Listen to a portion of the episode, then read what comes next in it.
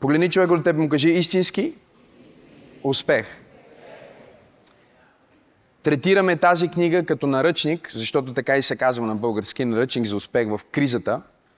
И е наръчник за успех в кризата, защото ако имаш успех в кризата, можеш да успееш във всяко друго време. Благодаря за това. Амин. Ако можеш да успееш в трудно време, колко невероятни неща можеш да постигнеш, когато нещата върват добре. И света ни последните години се задълбочава и задълбочава в криза, особено тук, нашата част на света. А, виждаме какво се случва всеки ден и а, ние разбираме, че има два компонента на, на промяната, в която вярваме и промяната, за която се молим. Единият компонент е персоната на Исус Христос. Няма значение какъв персонаж се появи в парламента, докато Исус Христос не се появи там чрез хора.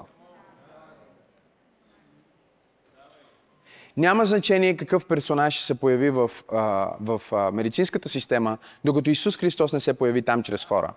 Разбирате ли, че хората, които носят персоната на Исус, те са промяната. Те са истинската промяна. Защото те са единствените, които са преживели новорождение. Те са единствените, които са регенерирани, променени отвътре, не само а, да искат новите неща и доброто, но да могат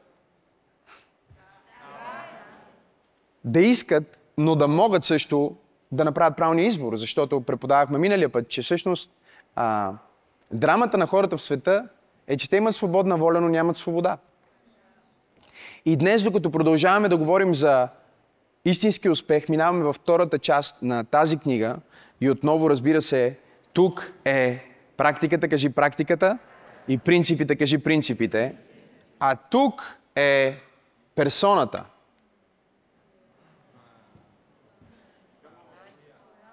Словото е личност. Видяхме славата му, той живя между нас. Слава като на единородния, Божий син, който бе пълен с благодат и истина.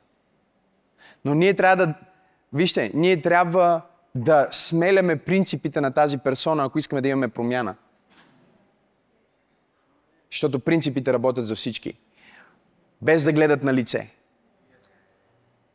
И това е най-красивото нещо. Това е единственото нещо, което наистина ни поставя на една и съща платформа, без значение от нашия происход, възраст и история.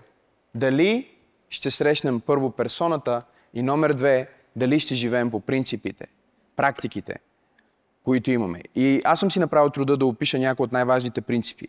Днес ще се опитам да взема две глави в една. Така че ще трябва да ходатайствате силно в духа си за мен. Първо, имам ли някой, който няма книгата? Случайно? Винаги има по един-двама грешници в службата. Помахай, ако нямаш книгата. Помахай, ако искаш книгата. А, е, чудесно е, че искаш, но си седнала назад. Ако беше седнала по-напред, ще стане. Ти нямаш ли книгата? За подарък. Ха, купи си я за подарък. Ти нямаш ли книгата? А? Нямаше. Ето вече имаш, хвани. Окей, нека му ръкопляскаме. Честито. И разбира се, тези, които гледат онлайн, могат да си поръчат книгата на Ръчник за успех, линка на описанието в тази проповед. И а, по този начин може да ни следите в изучаването, което имаме. Днес искам да отворите Библиите си заедно с мен на Марк 5 глава. Марк 5 глава.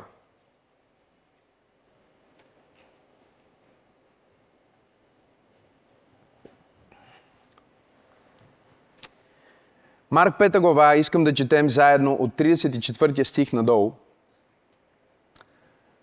за да измучим това, което Бог иска да ни каже днес. А той и рече, дъще, твоята вяра те изцели.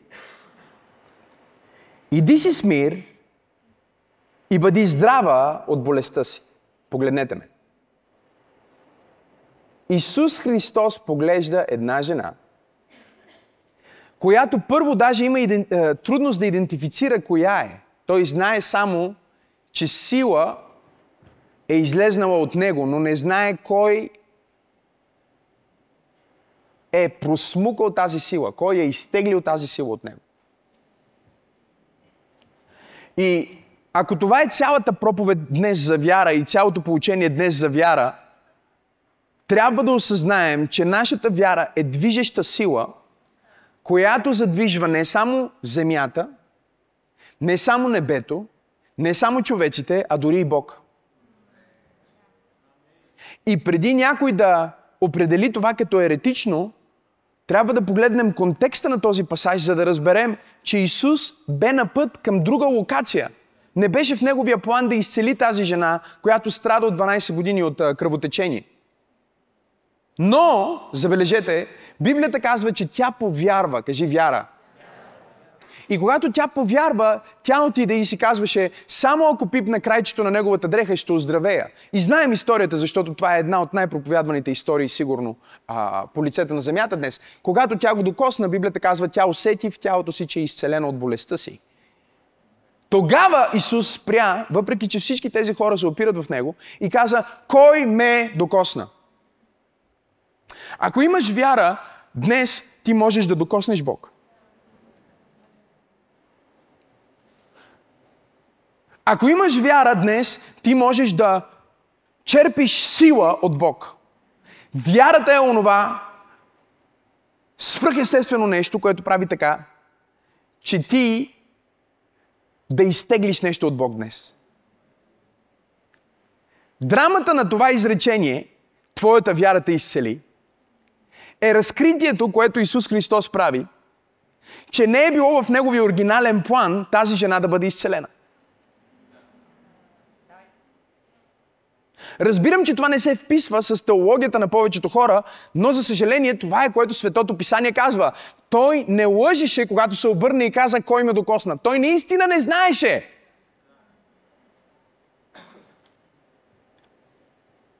Той, той прие образ на човек, брати и сестри. Разбирате ли го? Много хора не схващат това за Господа. Когато четете Евангелията, разбирайте, че огромното действие което виждате в пасажите, всъщност е действието на един човек. Ама това е Бог. Да, но ако той не е 100% човек, тогава е абсолютна смешка всичко, което четем, защото ние не можем да се придържаме към нещо, което човек не може да направи. И даже след това ни каза, делата, които аз върша, вие ще вършите и по-велики от тях ще вършите. За Бога, как е възможно да вършиме по-велики дела от Бог. Не можем да вършим по-велики дела от Бог, но можем да вършим по-велики дела от човек, помазан от Бог.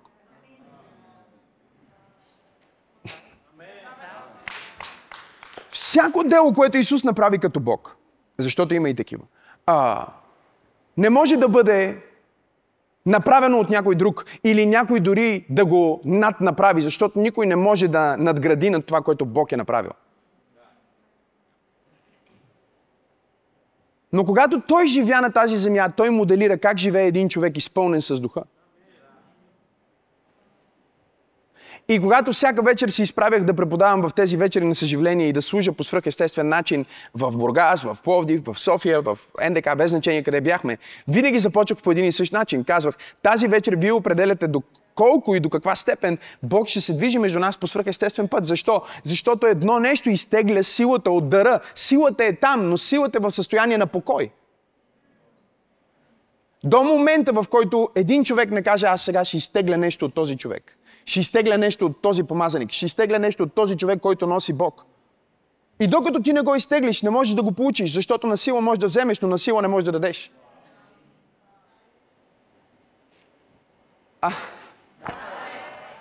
Погледни човекът и му кажи, вярата е първия принцип на истински успех. И продължаваме да четем, защото този стих въобще не е проповедта, но просто беше бонус. Докато той още говореше, идват от къщата на началника на синагогата Яир и казват, дъщеря ти умря, защо още затрудняваш учителя? А Исус, като дочу думите им, като говореха, каза на началника на синагогата, не бой се, само вярвай. Какъв оксиморон, какво противоречие, какво...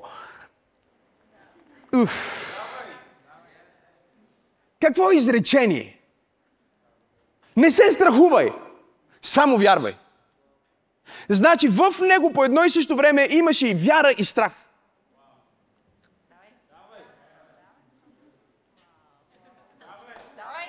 Разбираш ли, че ти си хибрид? Ти можеш да движиш на вяра, можеш да движиш и на страх. И той му казва, сега аз ти казвам, не се страхувай, само вярвай. Днес посланието ми се казва, не се страхувай, само вярвай. Не се страхувай. Само вярвай. Казах, не се страхувай. Какво е онова нещо, което те кара да се страхуваш? В случая на Яир, Библията ни казва, че той имаше явно достатъчно гориво вяра в себе си, за да възприеме от информация, тук що ви казах едно от местата, от които вярата идва, да възприеме от информация, че ако Исус може да лекува други болни, значи може да излекува дъщеря му. Но по пътя към чудото, понякога, вместо нещата да се подобрят, стават по-зле. И сега тичат от дома му и казват на Яир, казват му, хей, не занимавай учителя. Даже точната дума е, не затруднявай учителя. Защото за хората, които нямат достатъчно вяра, винаги класификацията на чудеса е в действие. Те нямат истинска вяра, те нямат достатъчно вяра. Те класифицират чудесата. Дори когато вчера нали, пророкувам на някакви хора, викам някой по име, казвам някакви неща и можеш да усетиш в определени моменти, когато, както Тим Стори ми казва, нали, виж, има ниво, на което ти отиваш в твоя дар на вяра, където не помагаш на хората, а им пречиш, защото вече изглежда твърде съвършено това, което правиш. Забави се малко. Успокой се малко, защото изглежда твърде нагласено, твърде бързо се движиш. Ти си като вятър. Трябва малко да се успокоиш, защото иначе всички хора, които са в службата ти, се съмняват. Вместо да им помогнеш на вярата, ти ги караш да се съмняват, защото е твърде перфектно чудото, твърде перфектно е пророчеството. Трябва малко да се успокоиш. Да. Защото когато на хората не им достига вяра, те класифицират. Разбирате ли? Ако кажа, а, ако кажа Бог ми откри, че има някой, който го боли кръста. Хората казват, окей, може би Бог му е открил. Когато каже, ти се казваш, еди как си, половината хора казват, а не, това е нагласено. Тоест, според тях, Бог може да открие, че някой го боли гърба, но не може да открие как се казва. По-трудно е за него. Те отидоха при Аир и казаха, не затруднявай учителя. Как ще го затрудниш?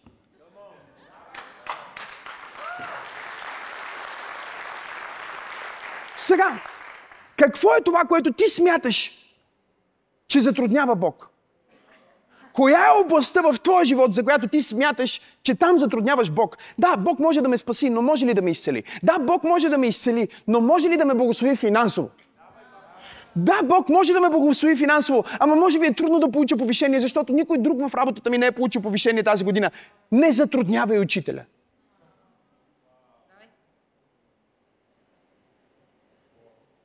Не е по-трудно за Бог да възкреси мъртъв на първия ден, на втория ден, на третия ден или дори на четвъртия ден. Той може да нахрани 4000 с два а, хляба а, и, и пет риби или обратното. Може да нахрани а, с една риба. Може да ги нахрани с половин хляб. Може да ги нахрани и без хляб и без риба. Въпросът е, че определени знамения не се случват в живота ни, не защото Господ е изчерпан от сила, а защото ние сме се изчерпали от вяра. И в момента, в който горивото на вярата свърши, хибрида превключва веднага на страх.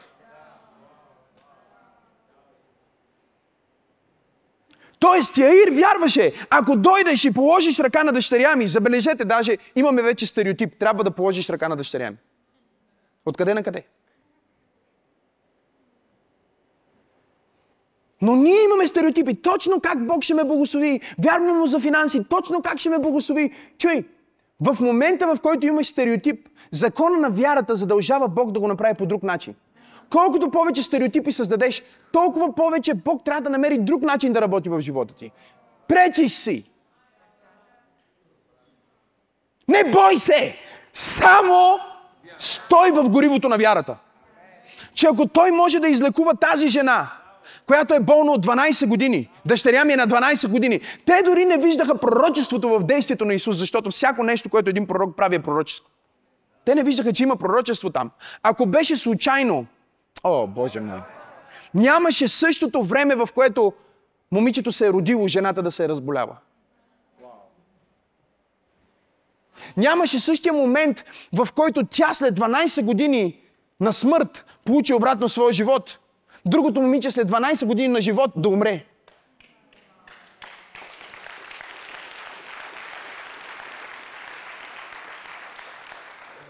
Бутни човекът му кажи, няма нищо трудно за Бог. Кажи му, не бой се. Кажи му, не се страхувай. Само вярвай.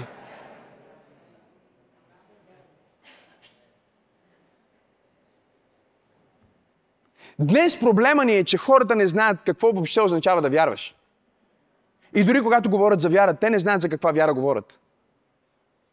Защото когато четеме в Еврея 11 глава, а, а, от първи до трети стих, там се казва, а вярата е даване на твърда увереност. Кажи, вярата е увереност. Кажи, вярата е даване. Сега, подчертавам, ако не даваш и не си уверен, не си вярваш. Свърши ли тук проповедта? Свърши. Или поне не според тази вяра. Ти си в друга вяра. Има поне 11 вида вяра в Библията. Така че когато някой каже, че е вярващ, аз се чудя кой от всички 11 е.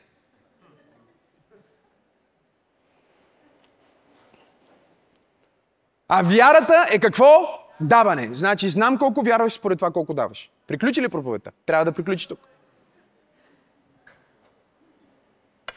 И след това казва, на твърда увереност. Ако не си уверен, не си вярващ. Или не действаш във вяра. И казва за нещата, за които се надяваме, и след това убеденост за неща, и тук вече става комплексно, които не се виждат. Или нека да ви предложа, че всеки път, когато това, което виждаш, е обратното на това, в което си уверен, всъщност ти си активирал силата на вярата. Вярата не работи, когато ти виждаш това, за което вярваш. Така че ти не можеш да кажеш днес, аз вярвам на Бог, а, аз вярвам на Бог да изкарам 50 лева, ако това е нормалното, което изкарваш. Това не е вяра.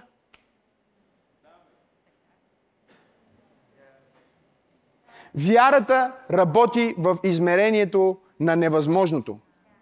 Когато има невъзможност, тогава активирам вяра. Когато има затруднение, тогава активирам вяра. Когато изглежда твърде голямо и непостижимо, тогава действам във вяра. И аз действам във вяра с твърда увереност. Не с притеснение, не с съмнение. Ма чакай, пасторе, не се ли страхуваш? Разбира се, че можеш да се страхуваш. Ти си човек. Ако не можеш да се страхуваш и да вярваш и не могат тези две сили да работят едновременно в теб, Христос нямаше да каже, не се страхувай, само вярвай. Тоест, днес ви преподавам, че има механизъм, в който да излезнеш от страха и да влезнеш в вярата. Докато двете са в теб, ти можеш да излезеш от страха и да действаш в вяра.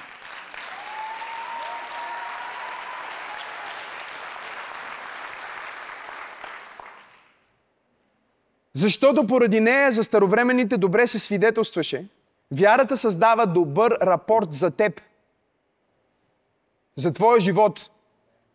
Винаги произвежда доказателства в дългосрочен план. Казва, защото поради нея се свидетелства добре за старовремените и казва, с вяра разбираме. За всички вас, които искат първо да разберат, за да повярват. Това не е християнската вяра.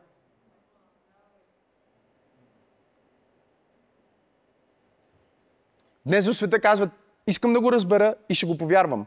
А Божието Слово казва, когато повярваш, вече си го разбрал. Вярата е начина по който ние разбираме.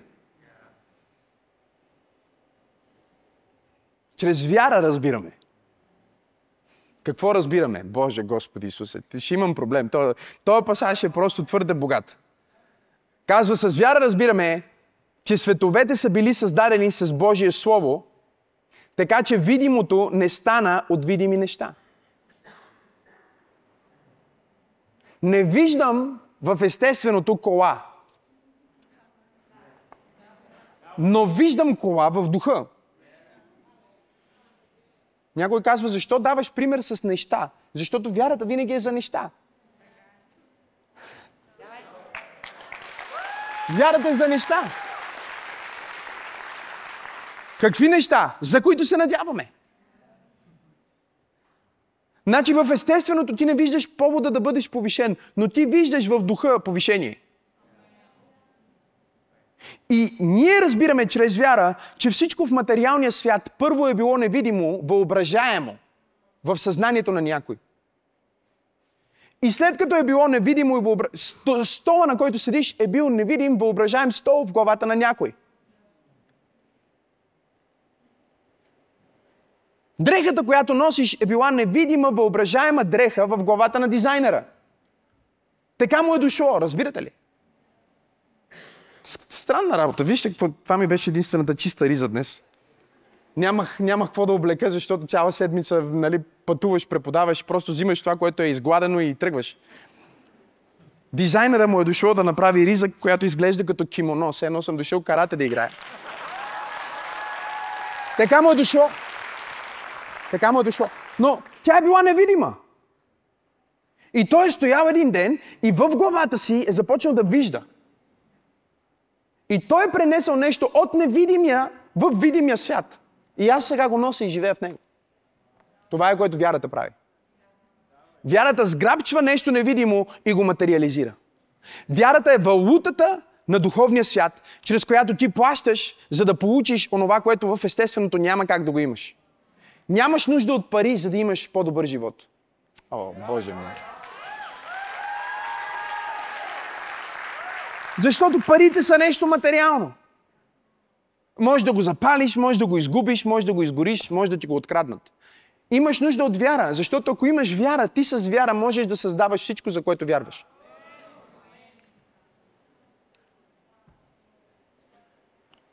Веднъж ме интервюраха в една телевизия и ме питаха за вярата и казаха, добре, ако някой човек не е християнин, може ли той да, да вярва по този начин? Викам му, гледайте се, разбира се.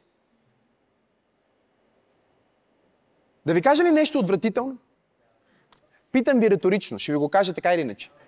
Нещо отвратително.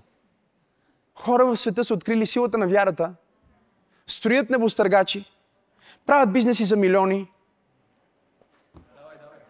разписват се на книгата на историята като иноватори и създатели, докато вярващите хора стоят само в религиозната вяра. А това е първата вяра. Нарича се спасителна вяра. И да ти кажа ли нещо за тази вяра? Аз го казах миналия път, но ще го кажа пак, за да се утвърди в теб. Бог ти я даде. Бог ти я даде. Когато ти се спаси, ти не си повярвал от само себе си. Бог ти даде вяра и ти откликна на тази вяра. Това е един от 11 вида вяра. Спасителна вяра. Но днес християните спират до спасителна вяра и те не се предвижват по-напред към каквато и да е друга вяра, за която Божието Слово ни говори. И аз не казвам, че спасителната вяра не е важна, но спасителната вяра почти няма нищо общо с теб. Тя е подарък. Бог ти даде вяра. И ти откликни и се спаси. И сега вместо да отидеш в ада, ще отидеш на небето. Страхотно, чудесно, невероятно. Но от сега нататък тази вяра, мяра вяра, това е друг вид вяра. С нея ти можеш да започнеш да живееш различен живот от този, който би живял, ако нямаше вяра. Е защо тогава, като имаш вяра, живееш като някой, който не вярва? Защото вярата не е станала преобладаващата сила на твоя живот. А Библията ни казва, че праведния не живее чрез нищо друго, освен чрез вяра. Трябва да започна този бизнес. Нужна ли е вяра? Не, няма да го започвам. Трябва някакъв по-труден. Праведният живее само чрез вяра. Какъвто и проект да имаш в главата ти, каквато и цел, ако е изпълнима, хвърли го в кофата. Не е за теб. Вдигни го 10 пъти по-нагоре, където ти става много трудно. И там кажи, сега вече ще вярвам, защото праведният живее чрез вяра. Сега ще вярвам. Праведният живее чрез вяра. Праведният живее чрез вяра. Извикай вяра. Поради тази вяра, забележете, с нея разбираме, че световете са били създадени с Божието Слово. Тук що получихте информация как се освобождава вярата. Така че видимото не стана от видими неща. И тук идва драматичната част на вярата. Да ви кажа ли нещо? Когато вие четете 11 глава на Евреи, не става дума за спасителна вяра. Става дума за операционната вяра, чрез която ние променяме света. И без такава вяра, според 6 стих, е невъзможно човек да бъде угоден на Бог. Да ви кажа ли нещо, което наистина ще бъде тежко за вас? За всяко нещо, за което не вярвате, вие сте в грях. Вие излизате извън живота, който Бог иска да живеете.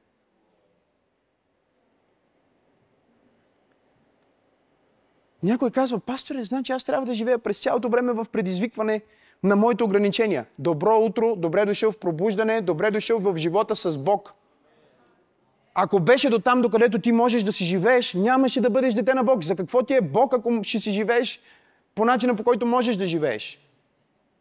Не е твоето можене ще определи докъде ще стигнеш, а Божието можене и твоето вярване. О, ако ръкопляскаш, ръкопляскай, като че наистина вярваш. Кажи вяра. Това не е спасителната вяра, това е функционалната вяра, за която ни се преподава тук. С която построи ковчег един, друг направи друго, става дума за вяра за подвизи. Ей, ако бях в миналата година. Подвизи! За такава вяра става дума. Погледни човекът му кажи, не бой се. Кажи му, не се страхувай. Само вярвай. Запишете си, има спасителна вяра. Това е първата вяра, която ти се дава, за да приемеш Христос. Окей? Okay? Има обща вяра. Общата вяра е общата християнска вяра, дето има и такива, които традиционно я вярват. Тя е обща. Разбирате ли ме? Запишете си, запишете си. Ще ви дам малко. Има обща, има спасителна, има мяра, вяра. Кажи мяра, вяра. Според римляни, когато ти се спаси, откликна на спасителната вяра, тогава Бог ти даде и мяра на вяра. Някакъв дял от вярата, той ти го даде на теб. Така че ако ти слушаш това послание и се казваш, ох, аз нямам вяра, ти лъжеш. Защото Бог вече ти е дал мяра вяра. Ако ти си новороден християнин. Ако не си новороден християнин, тогава нямаш мяра вяра все още. Защото не си откликнал на спасителната вяра. Кажи спасителна вяра, обща вяра, мяра вяра. После Библията ни говори за малко вяра. Има хора, които имат малка вяра. Какво означава, пасторе, малка вяра? Искат да изтеглят 10 хиляди, но имат недостатъчна наличност. Не им стига. Сега, добрата новина е, че когато ти нямаш достатъчно вяра, ти можеш да се включиш в вярата на някой друг.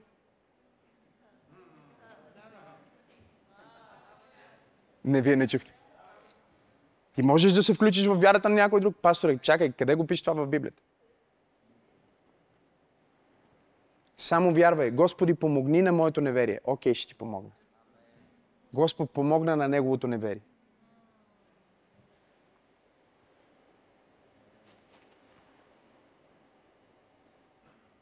Има колеблива вяра. Това е вярата, която никога не получава резултат.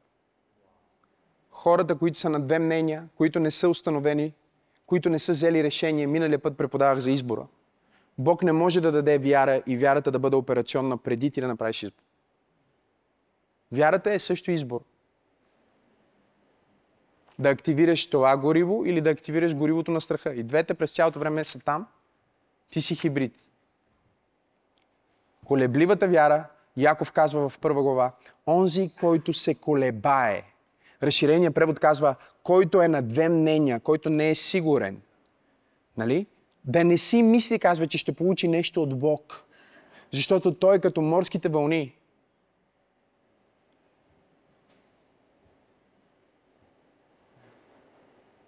Има такова нещо в Библията също като временна вяра. Това е най-тъжната вяра. Защото временната вяра е онази, която идва от силата на Словото и проповедта, която човека е чул, където той е повярвал, но много бързо е пораснал, много бързо е дал плод. Не знам дали сте тук днес. Развълнувал се е, пляскал е, но след една неделя вече не е в църквата. Това е най-тъжната вяра. Защото той е повярвал достатъчно да опита нещо от Бог и след това всичко приключи. Има велика вяра. Да продължавам ли или да спра? Велика е вярата, когато този човек каза на, на Исус, няма нужда да идваш до дома ми, само прети дума. Каква вяра? Това е великата вяра, е вярата, която няма нищо, няма нужда от нищо повече от една дума от Бог. Чета тук в Словото на Бог, че съм изцелен. Край, стига ми. Приключи. Написано е. Имам дума. Тази дума е за мен. Това е велика вяра. До такава степен, че Исус каза, никой в Израел няма такава вяра. Дори Йоанн Кръстител нямаше такава вяра. Йоанн Кръстител му трябваше да отидат учениците и да кажат, слепите проглеждат, да чуе за дела. А онзи само имаше нужда от Слово. Затова Исус каза, никой няма такава велика вяра. Кажи велика вяра. Имаме друг вид вяра, която се нарича най-известната вяра, най-често срещаната вяра днес. Е умствена вяра. Умствената вяра представлява убеждение, създадено от разбиране. Тоест, по обратния ред на това, което четохме преди малко. В тази умствена вяра, погледнете ме, брати и сестри, в този смисъл всеки е вярващ, дори атеист е вярващ. Всички хора имат вяра. Няма човек, който няма вяра, поне умствено. В какво се изразява тази вяра? Тя се изразява в това, че ние знаем как определени неща работят и им се доверяваме напълно. А дори някои не знаем как работят, но просто по, по, по, по, потоката, по, по посоката на света и по потока на света ние се доверяваме, че ще стане. Нека ви кажа това. Днес вие сте се качили в метрото чрез вяра. Защото ако вие не оперирахте в някаква умствена вяра, когато се качихте в метрото, вие нямаше да се качите в метрото, защото другото ви гориво на страха ще да ви каже, че това може да катастрофира, може да стане, не дай си Божия атентат. Не знам дали сте тук днес. Вие нямаше да се качите в колата си, ако нямахте умствена вяра днес. Вие повярвахте, че ще се качите и ще стигнете до тук. И се качихте, запалихте и всичко тръгна. И това работи на вяра. Аз говорих с един бизнесмен, подарих му първата му Библия. Подарих му книгата ми 7 решения. Когато му подарих Библията, той почва да се смее. Казва, пасторе, тук никой не е вярваш в нашия регион. Всички сме атеисти. Вика, аз нямам никаква вяра. В нищо не вярвам. Даже гледа към децата си, вика и те, вие вярвате ли в нещо? Не, и ние не вярваме. Казвам ти, бе, човек, никой в нищо не вярва. Аз почнах да се смея на глас. Той вика, що се смееш? Викам, ти казваш, не съм вярваш. Вика, именно, не съм вярваш. Аз му казвам, как не си вярваш, като си построил един от най-уникалните голф резорти в България? Как ти дойде да го построиш? Вика, тук е това поле, винаги съм си представил колко хубаво ще бъде. Викам, какво си правил? Представям си, вика. Викам, аха, представяш. И това като си го представяш, някой доказа ли ти, че ще стане? Някой обеща ли ти, че ще се получи? Не, но ти действа на вяра и създаде това. Няма предприемач без вяра. Но предприемач е, за да си предприемач, трябва да имаш вяра. Защото предприемачът предприема нещо несигурно с цел печалба. Никой не му обещал, че ще се получи Starbucks. Никой не му обещал, че ще се получи. Apple ще стане световна компания. Никой не е обещал на Джеф Безос, че като си остави добре платената работа и отиде да работи, за да създаде някаква си компания, наречена Amazon, че той ще бъде един от най-богатите хора на планета Земя. Никой не му го е обещал. Той го е повярвал. С ума си е видял, че нещо е възможно, поискал го е и е създал някакъв логичен път да стигне до там. Ако с умствена вяра хората могат да променят порядъка на света, колко повече ти със същата вяра, която Бог има в себе си. Аз ще се тръгна, защото мисля, че свърши тази проповед тук що. Не истина, казвам. Хората днес в църквата не осъзнават, че те имат дар вяра. Кажи дар вяра. Това е един от девете дарби на Святия Дух. Това е съвсем друга вяра. Това е Божия вид вяра. Когато ти си поставен в невъзможна ситуация, този дар на Святия Дух може да се активира върху теб и ти буквално можеш да направиш невъзможното с Бог.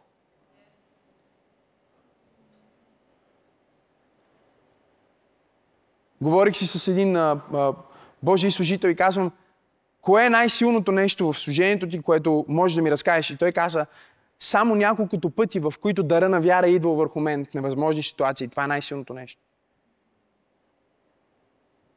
Когато някой е умрял и ти отидеш и кажеш няма да умреш, ще живее. Това е дара вяра. Когато обстоятелствата изглеждат абсолютно край, финиш, безнадежни и ти въпреки това действаш обратно и промениш тотално а, средата, промениш материалния свят, тогава това е дара вяра. Това вече не е само твоята вяра, а това е същата вяра, с която в началото Бог каза да бъде светлина и стана светлина. И точно както мрака се покори, и светлината се покори, и материята се покори, и всичко, което Бог каза се сътвори, точно така всичко ще се покори и всичко ще се сътвори, което ти кажеш, когато оперираш в дъра на вяра.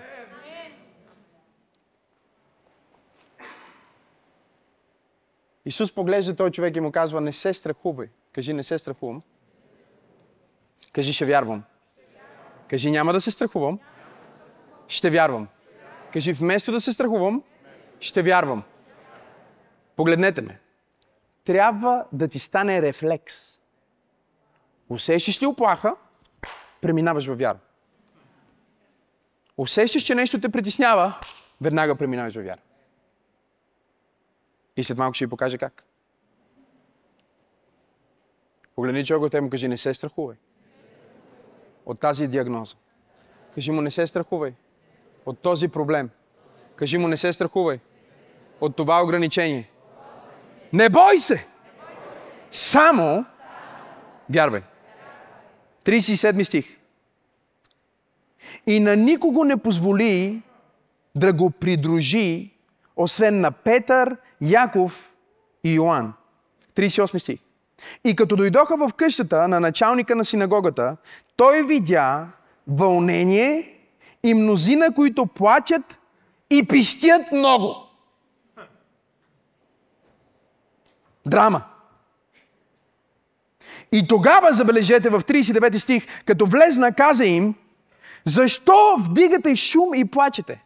Защо, се, защо толкова драматично се държите? Какво, какво, какво не е наред с вас? Защо вдигате шум и плачете? Детето не е умряло, а спи. Сега, да ви кажа ли нещо за детето? Детето е умряло.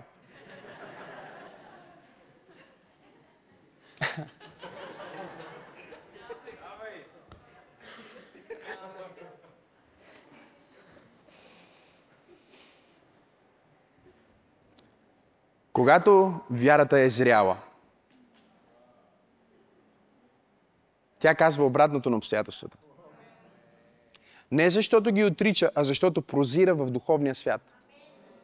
Онова, което Бог ще направи. Но вярата не го приема дори като ще, защото вярата винаги е.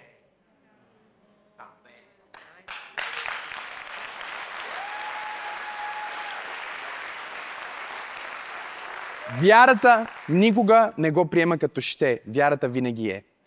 Когато ти кажеш, един ден ще стана богат, ти си в надежда, не във вяра.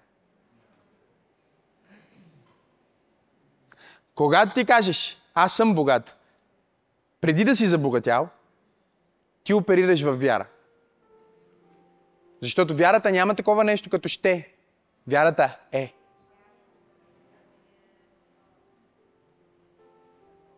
Затова Божието Слово казва, нека слабия каже ох.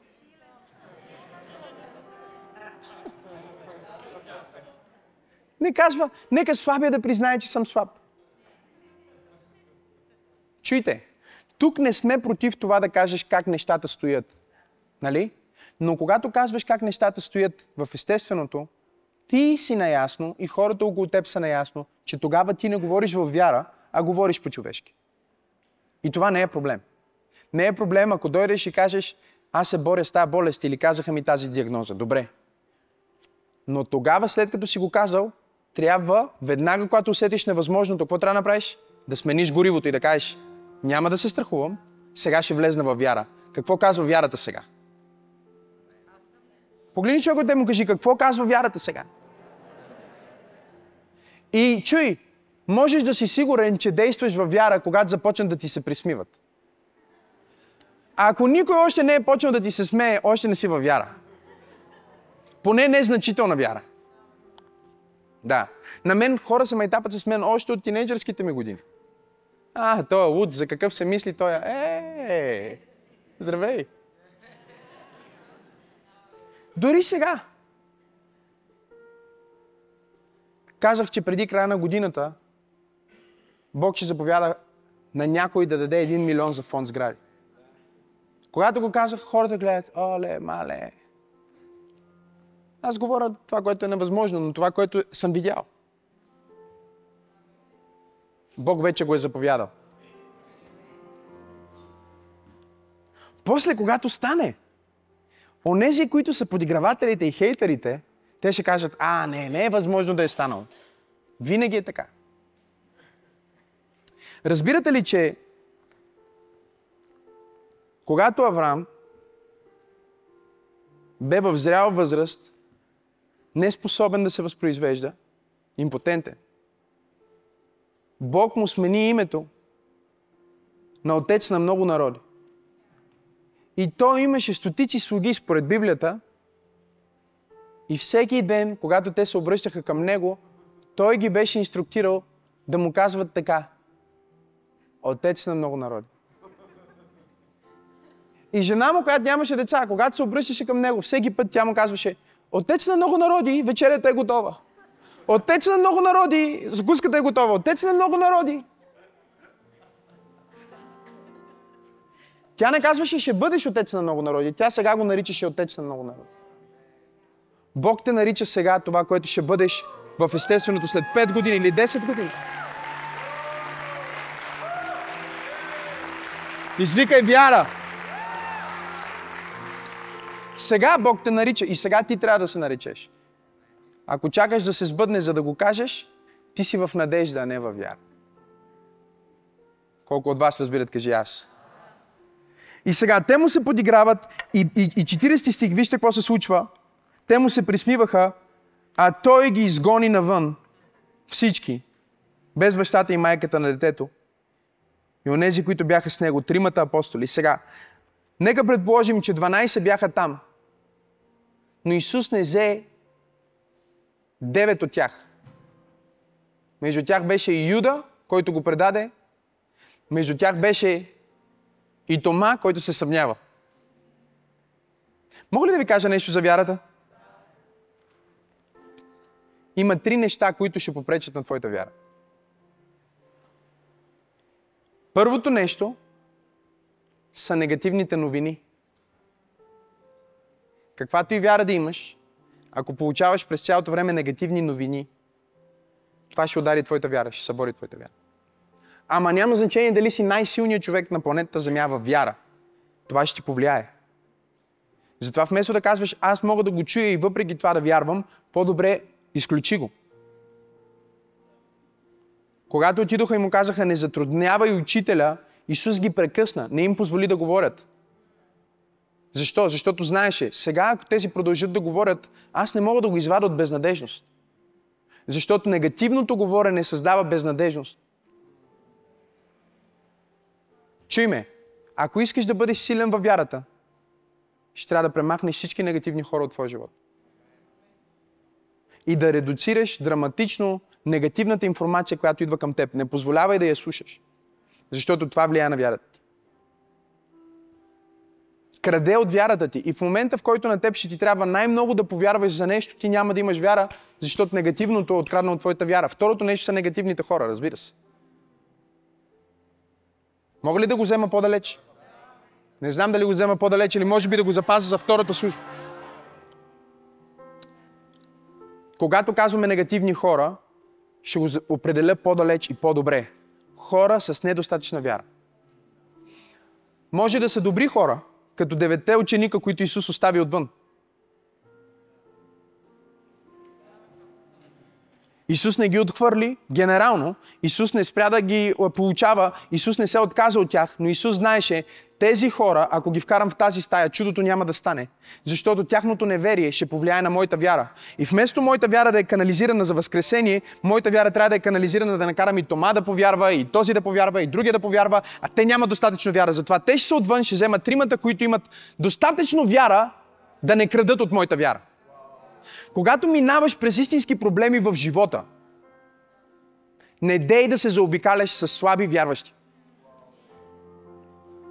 Не можеш да си го позволиш. Трябва да има около тебе Йоан, трябва да има около тебе Петър, трябва да има синове на гърма, които са силни с Бог.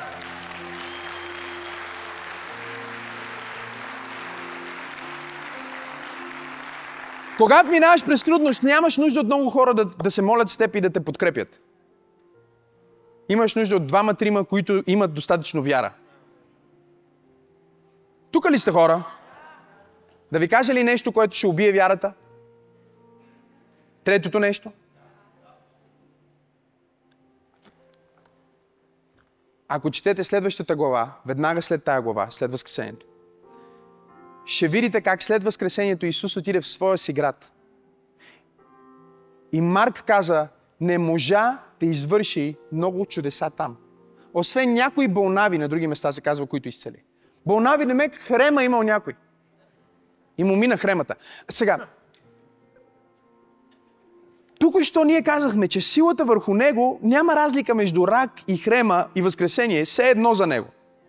Е тогава защо само не можа? Защо само някой? Защото фамилиарността е най-големия враг на вярата. Знаеш ли какво е фамилиарност? Фамилиарност е когато си мислиш, че знаеш. Фамилиарност е когато си мислиш, че познаваш. Всеки път, когато се отвори Божието Слово и се прочете стих, който ти го знаеш умствено, ти влече влизаш в духа на фамилиарност и вярата ти не расте. Само слушаш информацията на проповедта. И това е проблема днес християни да ходят всяка неделя на църква, да се черковат по 30-40 години и вярата им да не расте, защото те идват фамилиарно в църквата. Фамилиарно означава това е познато, това си го знаеме, това е нещо, което ние сме го правили и правили, ние имаме Знаеме, познаваме пастора, познаваме хората, знаеме как ще протече службата, след малко ще се качи целият бенд, ще пееме песни, после ще има пауза, ще дойде втората служба. Ако ти станеш фамилиарен с местата, където Бог иска да оперира, ти ще изгубиш способността да приемаш чудото, което Бог ти е дал там. Ще стоиш в църквата, хората ще се изцеляват, ще получават купища, ще получават пропиви и твоята фамилиарност ще направи така, че само сополите ще спрат да ти тъкат в най-добрия случай. Не можеш да получиш. Някой ще възкръсне от мъртвите, а на теб ще ти умре кучето. Защото не можеш да получиш. Защо? Не защото няма сила, а защото ти, а, ние го познаваме, ние сме там от първата година на църквата, ние сме слушали пастора да преподава и друг път за вяра. Дори когато казах днес вяра и някой каза, а, да, аз бях, когато направи цяла поредица за вяра. И това означава, че тук, що ти не си ял нищо, ти не си получил ето толкова повече вяра, защото ти си влезнал в най-големия враг на вярата, фамилиарността. Истинският вярващ казва, аз приемам, че колкото и да имам и да знам, още нищо не знам. И дори да съм бил 10 години с този Божий човек, сега те първо започва да виждам Бог в живота ми. И този глад, този глад е това, което активира не само вярата ти, а силата в вярата. Защо, пасторе? Защото най-важният компонент на вярата, втората част от проповедта ми, която свършва тук, е действието. Седнете, нека довършим. Кажи действието. Кажи действие. Кажи действие. Сега, пастор Максим, как да съм сигурен, че вярата ми е жива и активна? Има само един начин. Дело. Знаеш ли, дори ти няма да си уверен в собствената си вяра, докато не направиш нещо, с което да си докажеш, че вярваш.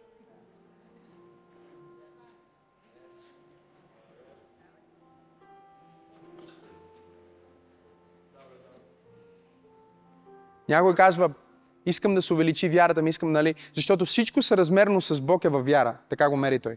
Който пророкува, пророкува съразмерно. Вчера, като си тръгвах от службата, и, и, и, и пастор Теди и Жоро, те просто бяха, трепереха в колата от а, вълнения, пеперутки, а, гугутки, алелуя, защо? Защото, нали,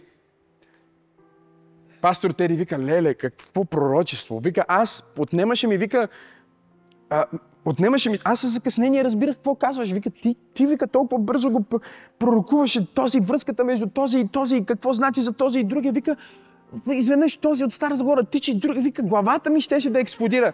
И аз си казах, а представяш си си какво става с моята глава в момента?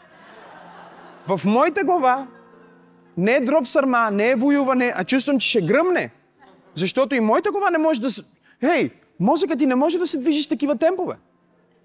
Това е от духа ти. Главата ти след това те боли. Това е факт. Половината пророци, ако гледате някой пророк, който иде, се държат за главата. Не е защото като си сложат ръка и Бог им говори по-ясно. Защото главата им ще гръмне. Разбираш ли? Защото през цялото време едното гориво иска да вземе другото. Бог казва, кажи това на този човек, кажи така. И страха казва, леле, сега, това не е така, ако не е така, какво ще стане сега? Хората гледат 900 човека онлайн. И това работи в теб. И ти трябва да не излизаш от вяра, защото излезеш от вяра, влизаш в плътта. Няма значение какъв е дъра. Ти можеш да чуеш от Бог толкова ясно, че този човек има едно дете. Може да го чуеш много ясно. Едно е да го чуеш, друго е да го кажеш. В момента, в който ти трябва да направиш действие, чуй, действието е повратната точка, в която или вярата ти умира, или оживява. И само когато ти предприемеш действие, ти си доказал на себе си, че вярваш и вярата ти се увеличава.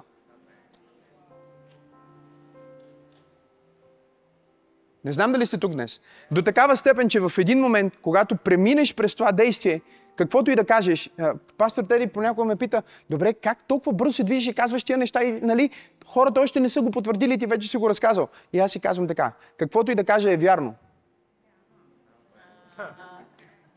Аз вече съм преминал толкова далеч в духовния свят, в дара на вяра, че каквото и да кажа е вярно.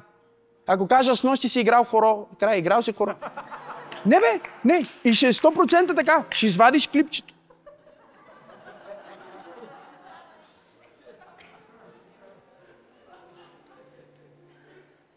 Така на един, който се съмняваше, седеше е така в службата, го викнах на сцената, казах му, в единия джоб имаш бял телефон, в другия джоб имаш черен телефон, в джоба на сакото ти имаш цигари, дай си сега телефона, който е заключен. Взех му телефона и вкарах паролата в телефона, отключих му телефона. Човека ще да припадне.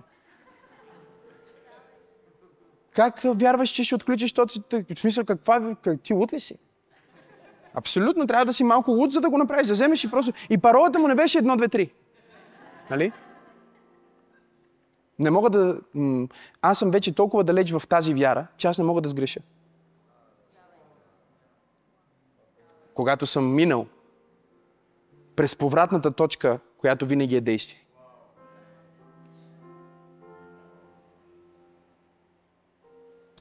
Ако не действаш на това послание днес, вярата ти ще умре. Дори тази вяра, която днес си получил от проповета, ако няма някакво действие към нея, умира край.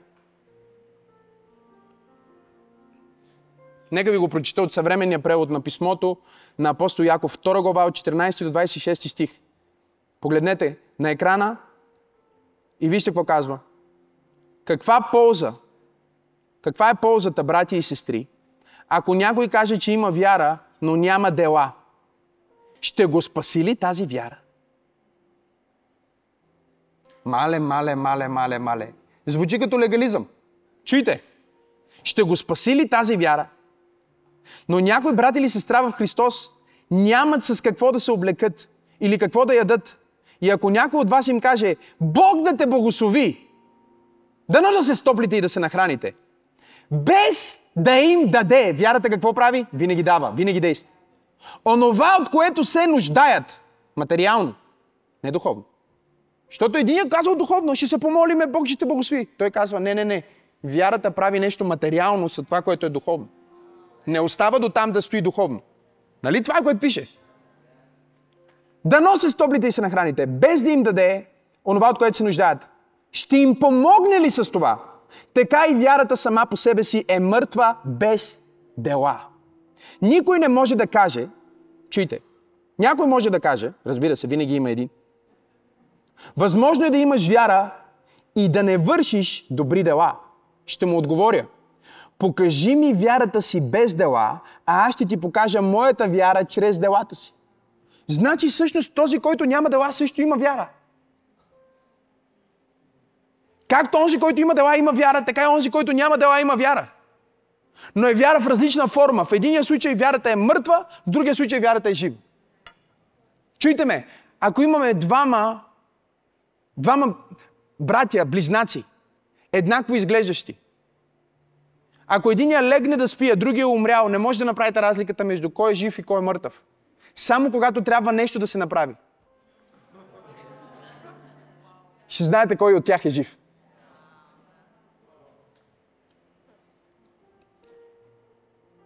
Ти вярваш, че Бог е един. Добре, но демоните също вярват в това.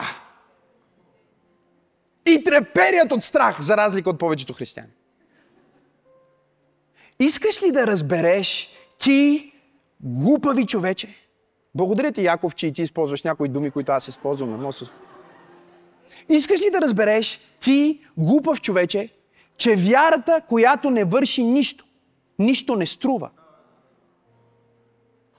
Не беше ли нашият праотец Авраам оправдан чрез делата си? Не бе, как? Чрез вярата беше. Да бе, ама когато принесе върху жертвеника своя син Исак, това само вяра ли беше или действие? Виждаш ли, че вярата и делата му взаимно се допълваха? Чрез делата вярата стана съвършена, безгрешна, перфектна, работеща. Така се изпълни писанието, което казва Авраам повярва на Бога и заради вярата му Бог го прие за праведен. И Авраам беше наречен приятел на Бог. Вярата го направи праведен, действието на вяра го направи приятел. Виждате, че човек се оправдава чрез дела. Това е в Библията. Виждате, че човек се оправдава чрез дела, а не само чрез вяра. Защо? Сега ще разбереме. Чуйте го. Друг пример е Раав, която беше проститутка. Още една кофти дума в Библията. Но Бог я оправда чрез делата й и я направи майка на вярата. Защо? Чрез делата й.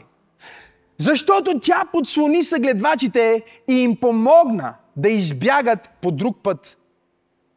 И ето тук идва обяснението, което ви дава разбиране за всичко, което прочетохме, за да нямате никакво теологично противоречие във вас. Както тялото е мъртво без дух, така и вярата е мъртва без дела.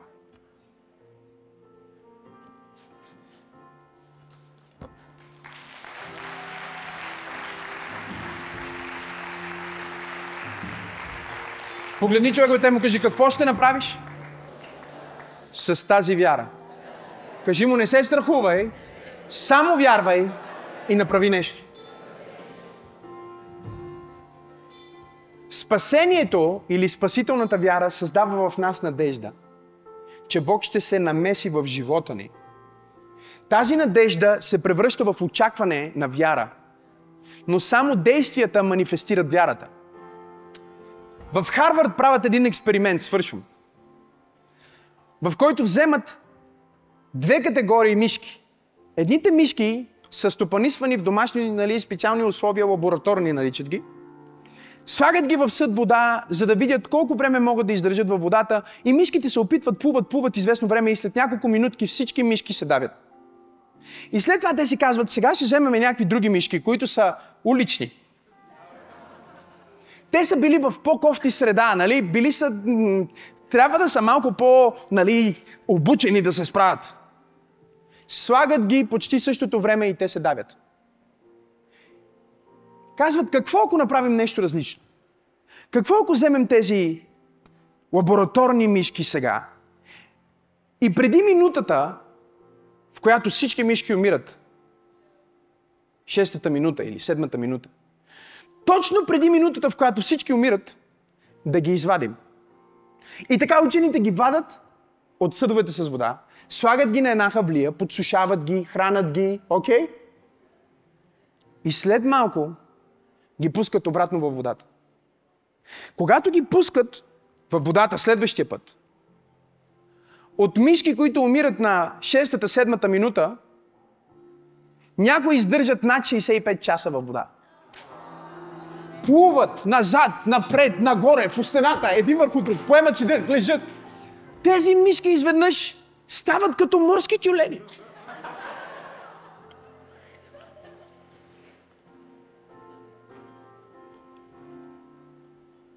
И професорите заключват, че понеже веднъж са били спасени, този дар на спасение им е дал надежда. Ей! И тази надежда вътре в тях им казва, колкото и дълго да става, не спирай да плуваш, не спирай да действаш, защото някой ще се намеси в твоите обстоятелства. Хайде, дай му 10 секунди слава, ако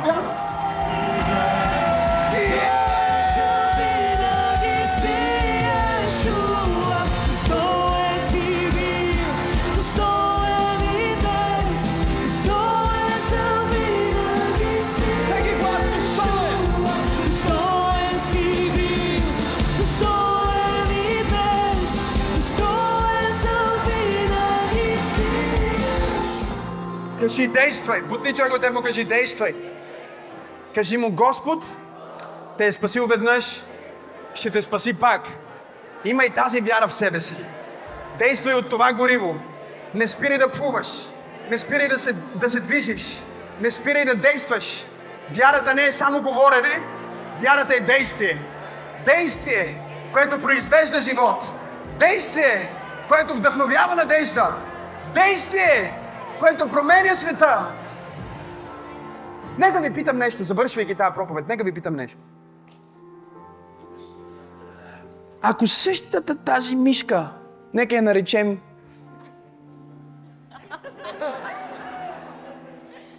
Станчо.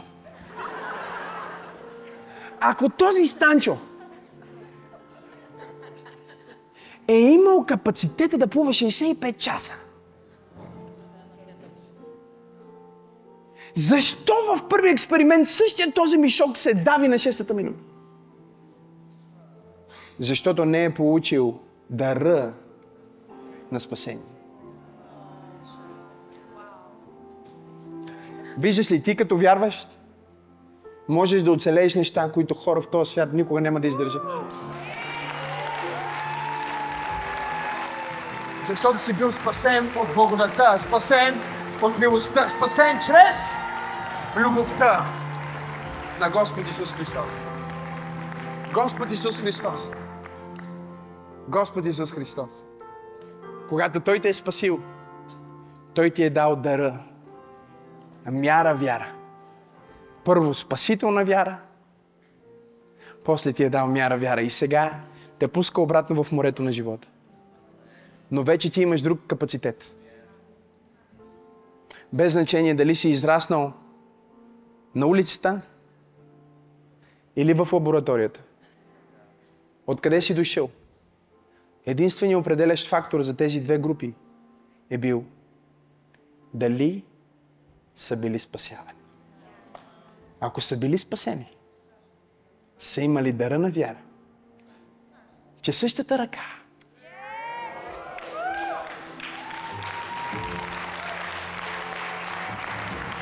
същата ръка, която ги е спасила веднъж, може да го направи пак.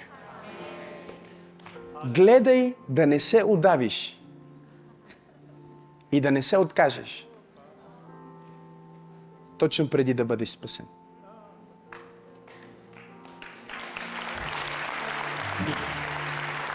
Вярата е това действие, което казва, ако аз продължавам да действам във вяра, може да е след един час, след два часа, след 60 часа, хора. 60 часа. Погледнете ме. Аз не мога да издържа вода 60 часа. Или поне така си мисля, защото не съм бил спасен до Какъв е твоя капацитет? Казвам ти по-голямо, отколкото си мислиш. Но докато не действаш от горивото на вяра, не можеш да откриеш капацитета, който Бог е вложил в теб. Толкова съм щастлив, че слушате посланията, които споделяме в този YouTube канал. Можете да ни подкрепите, като коментирате, като споделяте и разбира се, като давате ресурси на линка в описанието. Вашите дарения ни помагат да достигнем до повече хора, точно като вас, с вдъхновяващото послание на вяра и любов, което носим. Абонирайте се и ще се видим в следващото послание.